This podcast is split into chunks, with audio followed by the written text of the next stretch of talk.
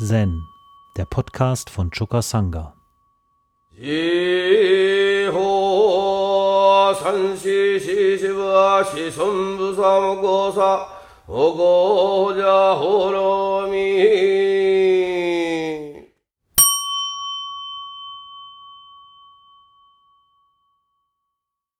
Es gibt im Katoshu ein Koan, nämlich Fall 225 das mit dem Namensgeber für unsere Choka Sangha in Verbindung steht, nämlich mit Niaoke. Niaoke war, ist dasselbe wie Choka und bedeutet Vogelnest. Und dieser seltsame Meister war so eine Art Franz von Assisi der war zwar sehr weltbewandert, schon mit neun Jahren oder sowas als Novize ins Kloster gekommen. Mit 21 hat er die vollen Präzepts, also Regeln angenommen, die Klosterregeln. Und äh, er lebte praktisch seitdem im Kloster, aber er lebte auch in Chang'an. Chang'an war die chinesische Hauptstadt im Westen und Chang'an war zu der damaligen Zeit eine Millionenstadt, also so eine Art Paris des Ostens. Ja. Darin hat er sich auch bewegt, aber schlussendlich ist er zurück zu einem Kloster gegangen, wo eine große Kiefer stand, die äh, so mit verzweigten Astgabeln ihn dazu einlud, sich dort so eine Art Meditationsnest zu bauen. Und deshalb hat er auch den Spitznamen Niaoke, nämlich Vogelnest, bekommen. Und er war sozusagen auf Du und Du mit der Natur und es wird auch behauptet, dass er von Tieren, Affen und Vögeln zum Beispiel mit Nahrung versorgt wurde. Wahrscheinlich ist er ab und zu mal runtergekommen, aber so im Großen und Ganzen lebte er dort in diesem Vogelnest und diese Lebensweise, die hat dann den Provinzgouverneur Bai Juji auf den Plan gerufen und der wollte sich das mal anschauen. So ein merkwürdiger Mensch, der da oben im Baum sitzt und er wollte mit dem einfach mal in Kontakt gehen. Und das wird hier geschildert in diesem Koan. Bai Juji, der Provinzgouverneur, sagte zum Priester Nyaoke Daolin, also Choka Dorin auf Japanisch, was für ein gefährlicher Platz, auf dem du sitzt. In welcher Gefahr bin ich? erwiderte Niaoke. Des Gouverneurs Gefahr ist weit größer. Der Gouverneur. Ich habe den Bergen und Flüssen Frieden gebracht, die diese Provinz begrenzen, sagte Jui. In welcher Gefahr könnte ich sein? Mit anderen Worten, er hatte alle seine Feinde ringsum besiegt. Ja? Wie könnte er da noch in Gefahr sein? Ja? Nyaoke antwortete, Leidenschaften brennen, der Verstand ruht nie. Was könnte gefährlicher sein als das? Der Gouverneur fragte, was ist die zentrale Lehre des Buddha Dharma? Nyaoke erwiderte, tue Heilsames, meide Unheilsames und wecke den Geist des Mitgefühls in deinem Herzen. Dieser Geist des Mitgefühls wird im Buddhismus Bodhicitta genannt. Bodhi Erleuchtung, Chitta Herzgeist. Also erwecke diesen Herzgeist in deinem Herzen. Darauf der Gouverneur. Selbst ein Dreijähriger könnte das zu mir gesagt haben. Und der Niauke, selbst ein Dreijähriger kann das sagen, aber selbst ein 80-Jähriger kann es nicht ausüben. Bei Juji verbeugte sich und entfernte sich.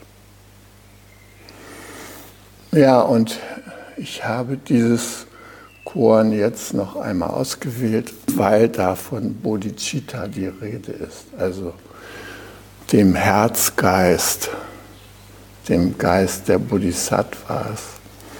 Weil wir ja in so einer kriegerischen Zeit leben, wir sind ja wieder mal umzingelt von Kriegen und wir sind immer kurz davor, selbst da noch massiver reingezogen zu werden. Und da fragt es sich ja, mit welchem Geist sind wir denn da vorzugsweise unterwegs? Wollen wir uns so von der allgemeinen Presse und Fernsehstimmung hinreißen lassen, die empfiehlt, noch mehr draufhauen? Oder gibt es da noch andere Wege.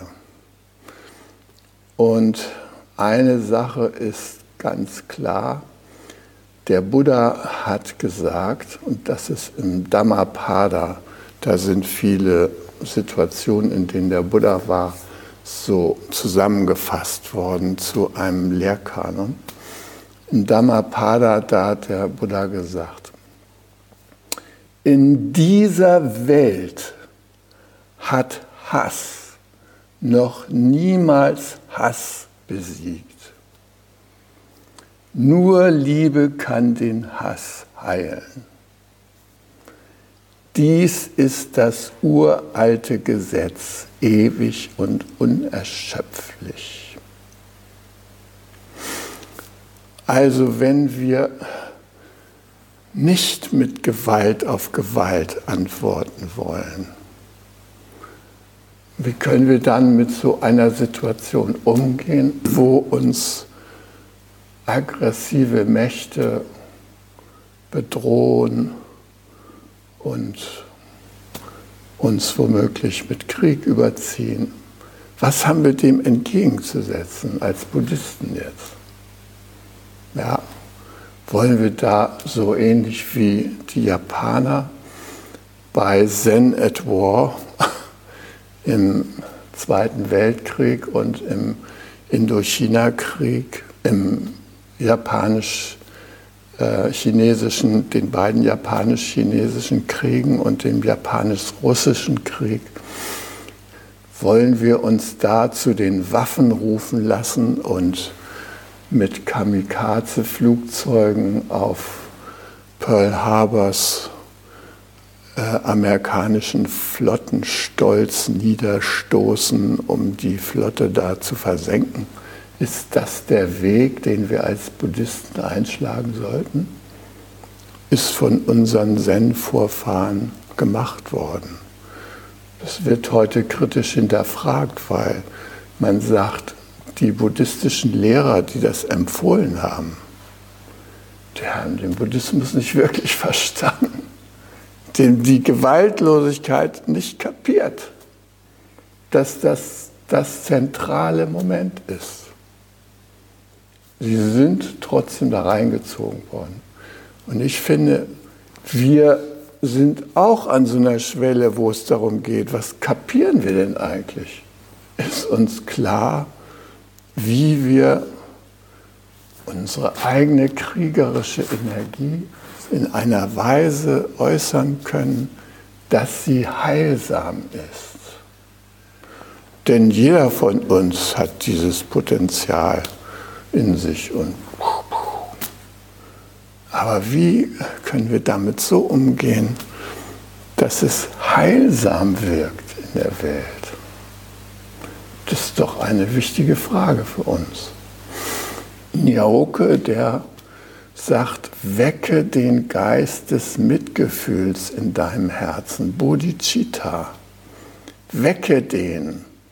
Das heißt, dieser Geist ist nicht so offensichtlich da, dass wir ihn die ganze Zeit so bewusst haben. Er ist aber da. Er ist wie so, könnte man sagen, wie so ein Licht, was durch so einen Türschlitz im dunklen Schlafzimmer zu sehen ist. Da ist, da leuchtet was. Was da genau leuchtet, das wissen wir noch nicht genau, weil wir es ja nicht erforscht haben. Aber es ist an der Zeit, diesen Bodhicitta-Geist zu erforschen. Das ist jetzt gerade unsere Aufgabe, in meinen Augen. Ja, und Pema Chödrön hat ein schönes Buch geschrieben, das heißt, Geh an die Orte, die du fürchtest. Und da berichtet sie auch von dem Kriegergeist, dem Kriegergeist, der sozusagen aus dem Buddhismus heraus sich entfaltet. Und schreibt da, der Buddha sagte, wir seien nie von der Erleuchtung getrennt. Das ist eine Behauptung des Buddha. Wir seien nie von der Erleuchtung getrennt. Wenn man sich so umguckt, mag man es kaum glauben. Ja? Äh, wie Putin nicht von der Erleuchtung getrennt, äh, Zelensky nicht von der Scholz, wie sie alle heißen, nicht von der Erleuchtung getrennt. Was ist denn mit denen? Ja, wo bleibt es denn? Wo ist denn der Lichtspalt bei denen in deren Herzen? Wie erreichen wir die? Wie kommunizieren wir mit denen? Ist nie von der Erleuchtung getrennt, sagt der Buddha. Selbst zu den Zeiten, wo wir nicht mehr ein noch aus wissen, sind wir dem erwachten Zustand niemals entfremdet ist nicht wirklich fremd von uns, für uns. Und das ist eine revolutionäre Behauptung. Selbst ganz gewöhnliche Menschen wie wir, die wir hier sitzen, mit unseren Problemen, unserer Verblendung, haben einen Geist der Erleuchtung, der Bodhicitta genannt wird. Und tatsächlich ist die Offenheit und Wärme von Bodhicitta unsere wahre Natur und unsere wahre Befindlichkeit. Selbst wenn unsere Neurose viel grundlegender zu sein scheint als unsere Weisheit, selbst wenn wir uns total verwirrt und hoffnungslos fühlen, Bodhicitta ist wie der offene Himmel, immer hier, unbeeinträchtigt von den Wolken die es für eine Weile verdecken. Ja, also Frage ist, wie erwecken wir denn nun Bodhicitta? Und dazu hat auch Dänen sehr viel gesagt. Dänen Perry ist einer meiner Lehrer, der hat ein Buch geschrieben, Krieger des Herzens. Und dieses wunderbare Buch ist leider auf Deutsch inzwischen vergriffen. Aber man kann es auf Englisch immer noch kriegen, Warrior of the Heart. Und in diesem wunderbaren Buch, da berichtet er von einer Geschichte, die ich finde auch für heute von Bedeutung ist, nämlich eine Geschichte, die sich zugetragen hat, oder eine Legende, die sich zugetragen hat, als die Chinesen in Tibet einfielen. Auf dem Berg im Himalaya-Gebirge lag ein Kloster tibetischer Buddhisten. Vor seinem Tor war ein Dorf entstanden. Als die Menschen in diesem Dorf erfuhren, dass die chinesische Armee herannahte, flohen alle. Als er im Dorf ankam, war der Kommandant des chinesischen Bataillons sehr zornig darüber, dass es keine Menschenmengen gab, die man zu unterwürfigen Willkommensrufen animieren konnte. So befahl er seinen Soldaten, zu dem Kloster hochzusteigen und dort allen Mönchen den Bauch aufzuschlitzen. Schon bald kam sein Leutnant mit der Nachricht zurück, dass alle Mönche außer einem, nämlich dem Abt des Klosters, geflohen seien und dass dieser eine eigentümliche Energie ausstrahle, die den Soldaten Angst mache. Sie wollten sich ihm nicht nähern. Aufgebracht peitschte der Kommandant sein Pferd den Pfad hinauf und durch die Tore hindurch. Er fand den meditierenden Abt. Der Kommandant stieg ab, ging zu dem Abt hinüber und zog sein Schwert. Er ließ die Spitze seines Schwertes auf den Gürtel des Abts richten und höhnte. Weißt du nicht, wer ich bin? Weißt du nicht, dass ich mit einem einzigen Stoß dieses Schwertes deinen Bauch aufspießen könnte? Der Abt blickte aus seiner Meditation auf, lächelte merkwürdig und sagte, ja, ich weiß, wer ihr seid,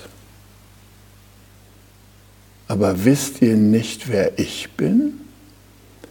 Wisst ihr nicht, dass ich mir mit einem einzigen Stoß dieses Schwertes den Bauch aufspießen könnte. Es heißt, dass der verwirrte Kommandant sein Schwert in die Scheide schob und davon ritt. Das ist ein Beispiel für die Ausstrahlungswirkung von Bodhicitta. Echte Herzenskraft. Er kann sogar solche Kommandanten erreichen, die selber im Zorn sind und bereit sind, viele Menschen zu töten. Und diese Energie, wie können wir die in uns ansammeln? Ist ja die Frage. Ne? Trauen wir uns, uns dahin zu setzen und zu sagen, hier überfallt uns ruhig. Wir bleiben hier. Wir meditieren weiter. Wir tun, was wir immer tun. Wäre das eine Alternative gewesen, zum Beispiel in dem Ukraine-Krieg? Ja? Wenn die Menschen die Angreifer einfach hätten kommen lassen, immerhin war das ja ein Brudervolk, ja? hätte man vielleicht die auf eine andere Weise ansprechen können. Wir wissen es nicht, reine Spekulation. Ich sage nur, heute geht es wirklich darum, diesen echten Kriegergeist zu entwickeln, nicht den Kriegergeist mit 80 Kilometer Artilleriereichweite. Das ist uninteressant. Der machte schon immer die Welt kaputt und hat nur Hass noch mehr geschürt. Nein, den Kriegergeist, der den Rufen des Leidens und der Welt gegenüber offen ist. Und zwar deshalb, weil er sich selbst gegenüber offen ist. Die ganze Friedfertigkeit in uns kann nur entstehen, wenn wir Frieden mit uns selber machen wenn wir diesen Herzgeist in uns selber erwecken. Und alles Kriegerische wird unterstützt, also in diesem zerstörerischen Sinne, wenn in unserem Herzen Unfrieden herrscht. Das können wir sogar in der Familie erleben. Ja? Sei du in Ärger, knallt deinem Partner irgendeinen Satz vor den Kopf der war gerade noch gut gelaunt und schon geht er auch in Ärger. Da hat man den Salat. Wo kann man seine Kinder anschreien, dann sind die sauer und so. Man kann das ganz schnell verbreiten, diesen kriegerischen Geist. Aber wir können auch den anderen Geist verbreiten. Wir können auch ins Mitgefühl gehen. Und das ist irgendwie unsere Übung. Denen schreibt, die Welt ertrinkt in ihrer Mittelmäßigkeit. Aufregung und Lebendigkeit wurden oft den hohlen Charakteren in Fernsehserien zugewiesen. Doch tief in uns spüren wir den Ruf des Geistes, der uns drängt, das Leben, das uns gegeben wurde, ganz zu umarmen. Den Weg eines Kriegers des Herzens zu gehen, heißt, das Leben ganz zu leben, bewusst und leidenschaftlich. Wenn Sie diesen Weg des Kriegers wählen, befreien Sie sofort Ihren eigenen inneren Geist und sind auf faszinierende Weise zur gleichen Zeit auch Teil einer Bewegung, die andere zur gleichen Freiheit führt. Der Weg eines Kriegers des Herzens fordert von Ihnen, bewusst zu leben, eingestimmt auf Ihre Rolle in dem größeren Spiel des Lebens auf dieser Erde. Und er fährt fort, das Wort Krieger stört viele Menschen. Ich weiß, dass ich war mit der Übersetzung seines Buchs Warrior of the Heart äh, befasst ja, und habe mir überlegt, können wir das nicht anders übersetzen als mit Krieger? Ja? Das klingt ja schon so dramatisch, schrecklich abweisend. Aber wir sind dann doch bei Krieger geblieben. Und er sagt, das stört, weil es mit dem Missbrauch der Macht in Verbindung gebracht wird, mit der Beherrschung anderer. Aber das Bild des Kriegers wurde ursprünglich nicht mit Krieg und Aggression in Verbindung gebracht. Und es ist an der Zeit, dass wir die wahre Bedeutung dieses alten und mächtigen Bildes zurückfordern. Die buddhistische Tradition definiert den Krieger als einen, der den Mut hat, sich selbst zu erkennen. Ja, das ist der größte Mut, den wir aufbieten können. Der Mut, uns selbst vollständig zu erkennen, einschließlich Licht und Schatten. Und es ist das, wovor wir am liebsten wegrennen. Immer wenn jemand mich erwischt bei irgendeiner Schattenseite, dann bin ich kurz davor, mich totzustellen, weil mir das so peinlich ist und ich mich so schäme, als anerkannter Zen-Meister wieder mal so einen Lapsus gelandet zu haben. Und dann versuche ich in die Selbstannahme zu gehen. Sage ich mir, Christoph, jetzt mal ruhig, jetzt wollen wir erst mal sehen, was ist denn daran jetzt wirklich dran und was ist so schlimm daran, wenn du das sagst. Neulich hat es mir jemand gesagt, ähm, ich hörte, deine frühere Freundin hat dich Trampel genannt. Ich kann ihr nur zustimmen. Oh.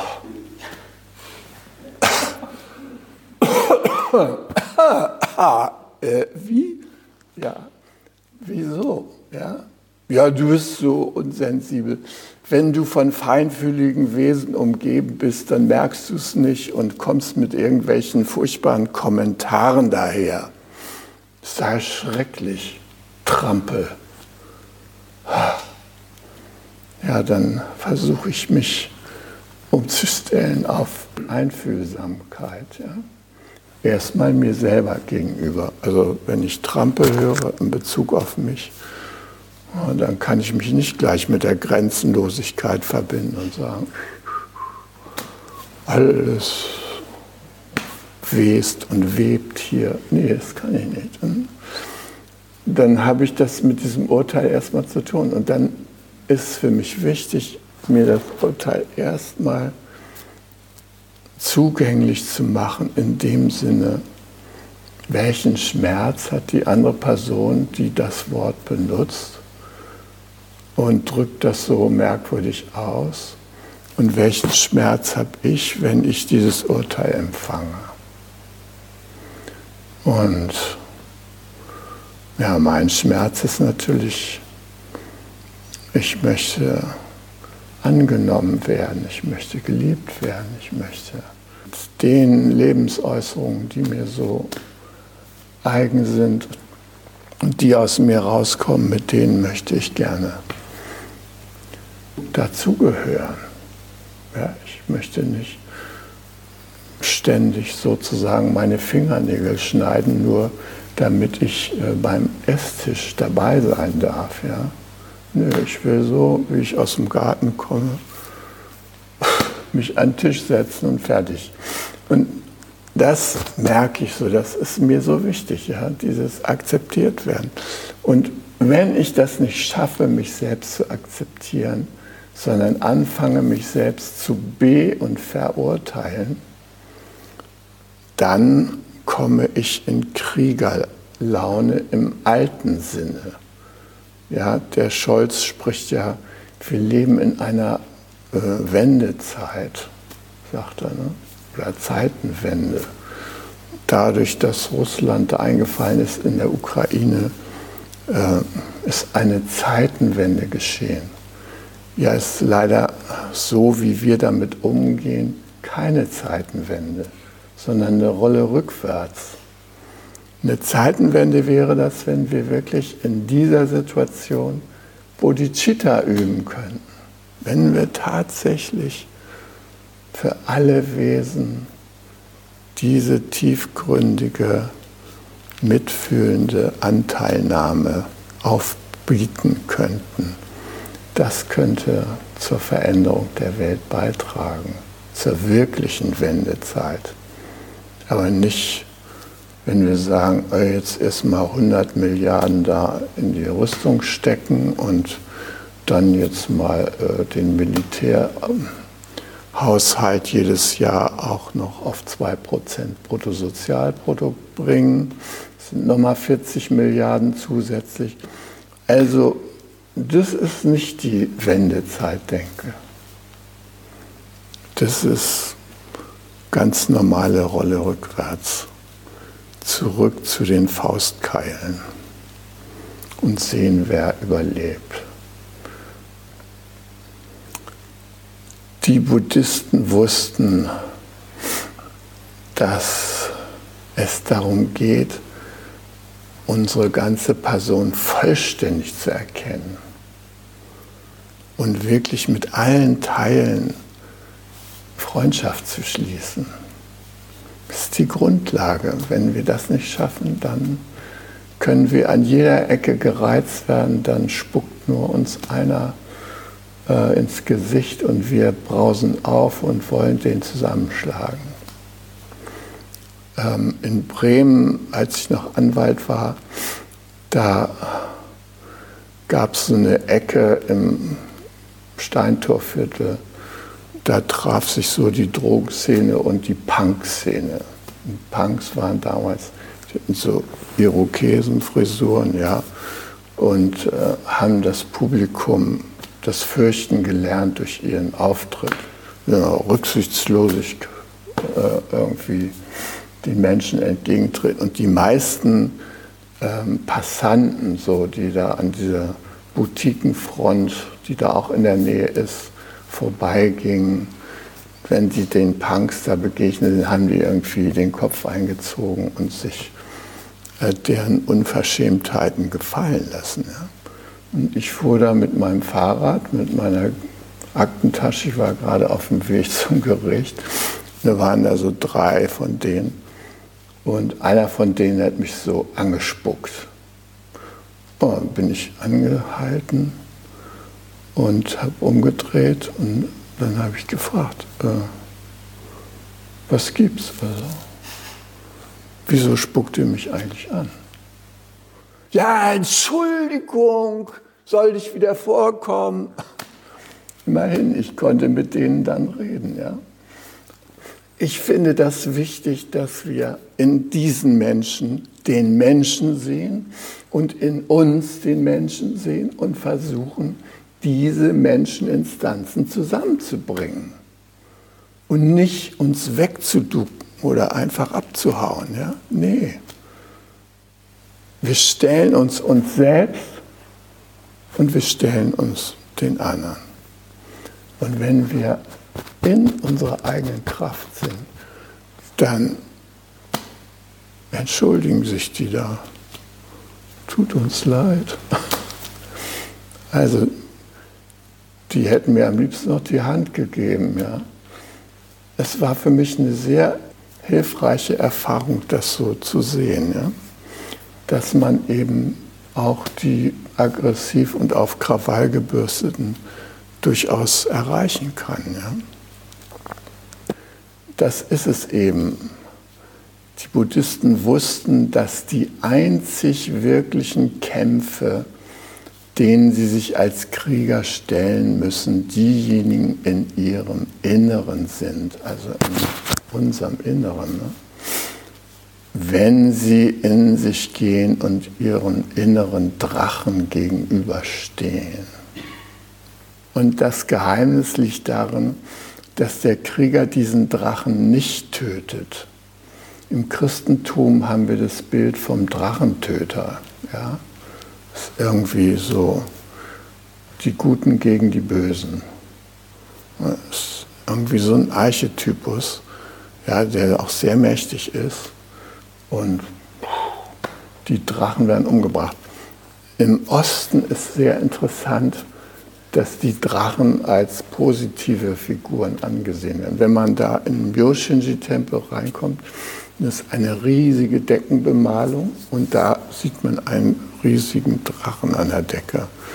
Und der sieht so ähnlich aus wie bei ähm, Michael Ende. Ne?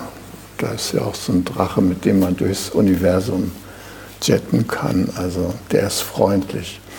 Und äh, die sehen äh, trotzdem furchterregend aus, diese Drachen da an den Wänden mit äh, fauchenden Augen und Mündern, Mäulern.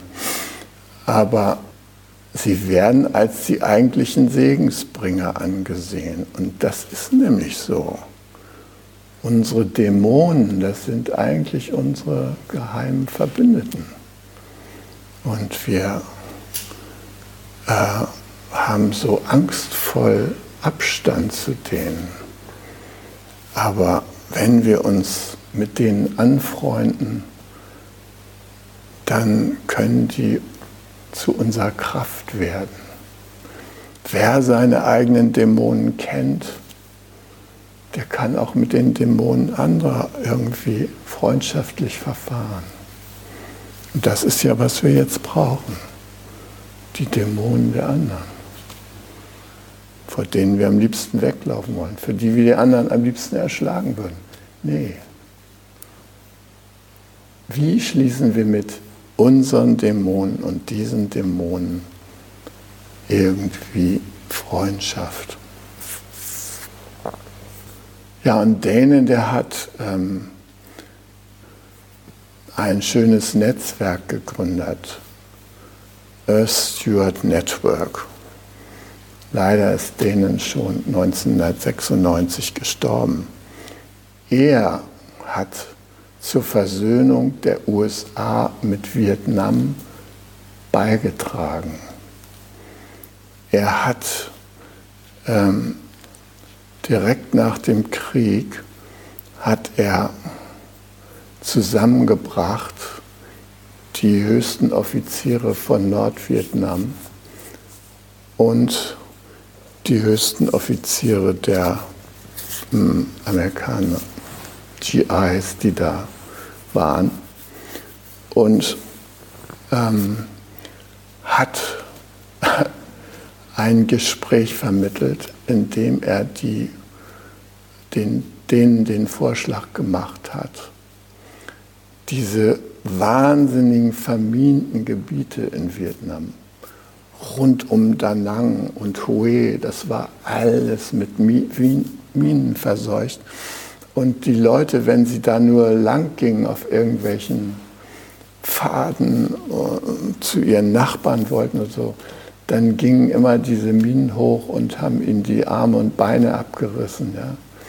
Und die haben gesagt, lasst uns doch diese ganzen Minenfelder entstören. Dann haben sie ein großes Gebiet erstmal festgelegt, in dem das laufen sollte. Übrigens mit deutschen Minenräumgerät, weil die da die Besten sind im Minenräumen. Und ähm, Dänen hatte den Support von Bill Clinton. Bill Clinton stand voll hinter der Aktion. Und ja, die haben das geschafft. Die Ex-Soldaten, die haben also diese Minenenträumungs-, äh, Aufräumungsaktion gemacht. Und äh, die Kinder aus den USA und aus Vietnam haben auf diesen geklärten Geländen dann Bäume gepflanzt, Friedensbäume, ja, Bäume für die Zukunft. Und äh, das war Dänens letztes Herzensprojekt.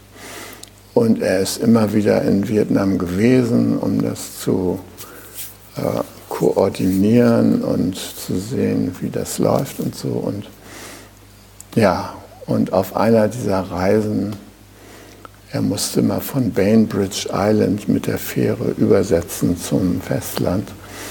Ähm, da war er schon auf der Fähre und dann hat es ihm eingefallen, er hat was Wichtiges vergessen.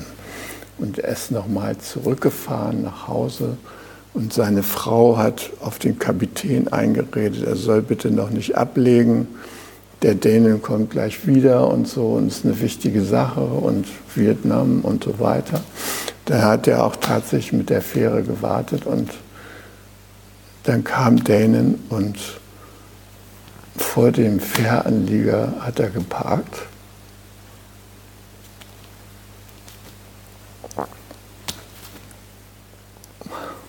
Und kriegte einen Herzinfarkt. Der war so aufgeregt von dieser ganzen Sache. Und das war so ein Herzensmensch, der hatte so ein Riesenherz. Und die Leute haben es nicht mitgekriegt gedacht, warum steigt er nur nicht aus dem Auto? Und haben auf der Fähre da gewartet, wann kommt er nun endlich hoch? Aber er kam nicht. Er hat es nicht mehr geschafft. Aber der Friedensfunke, der mit seinem Krieger des Herzensgeist in diesen zerstörerischsten aller Kriege meiner Meinung nach äh, reingetragen worden ist, der wirkt ja bis heute noch nach. Da kann man sehen, was, was das für eine Wirkung hat, wenn wir tatsächlich diesen Krieger des Herzensgeist in uns mobilisieren können. Und er hat ähm, so einen kleinen Anregung gegeben. Der siebenfache Weg zum Frieden hat er so sieben Punkte genannt. Und die sind erstens, wenn wir in unseren eigenen Herzen im Frieden sind, werden wir mit allen und mit unserer Mutter Erde in Frieden sein. Wenn wir erkennen, dass unser Planet selbst ein lebendiger Organismus ist, der sich gemeinsam mit der Menschheit entwickelt, werden wir der Führung würdig. Drittens, wenn wir uns als Diener unseres Planeten sehen und nicht als Eigentümer und Beherrscher davon, wird unsere Arbeit dauerhafte Zufriedenheit hervorbringen. Viertens, wenn wir das Konzept des rechten Lebenserwerbs als das Grundrecht aller akzeptieren, werden wir einander respektieren. Fünftens, wenn wir die Heiligkeit allen Lebens respektieren, werden wir wirklich frei sein. Sechstens, wenn wir uns von unserer Anhaftung an unsere Ego-Persönlichkeit befreien, werden wir in der Lage sein, unser Einssein zu erfahren. Siebtens, wenn wir unser Einssein erfahren, unsere totale Verbundenheit mit allen Wesen, werden wir in unserem eigenen Herzen in Frieden sein. Hi. Um jungen Menschen den Aufenthalt im Togenji zu ermöglichen, bitten wir um ihre Spende. Alle Spendenmöglichkeiten finden Sie auf chukasanga.de/spenden.